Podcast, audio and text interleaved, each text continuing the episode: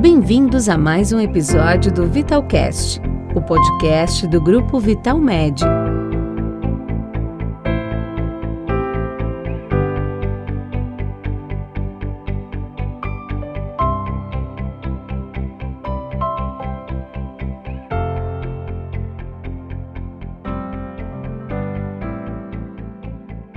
Olá a todos.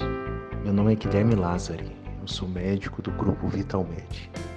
Eu venho conversar com vocês hoje para compartilhar informações a respeito do porquê demora o desenvolvimento de uma vacina o coronavírus. Não é tão simples você fazer uma vacina. Você isolar o vírus por meio das tecnologias existentes hoje em dia é até de uma maneira fácil, por conta dos avançados meios tecnológicos que a gente dispõe hoje em dia. Porém, você desenvolver uma vacina demora de dois a três anos, às vezes até mais, para que ela consiga estar de uma forma eficaz, segura e disponível para a população. Para eu explicar melhor para vocês como isso acontece, é bom eu fazer um pequeno histórico a respeito da, das vacinas.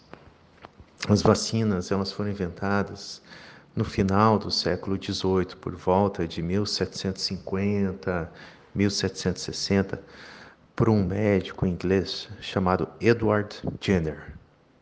Naquela época, tinha um surto de varíola pegando a Europa. E muita gente, muita gente se contaminava com a varíola, que é um vírus extremamente letal. Cerca de 400 mil pessoas por ano morriam de varíola naquela época. Em se tratando de uma população que era muito menor do que a população que temos hoje em dia, era extremamente grave essa situação. Ele descobriu que algumas pessoas que ordenhavam vacas contaminadas com a forma animal da varíola não desenvolviam a doença.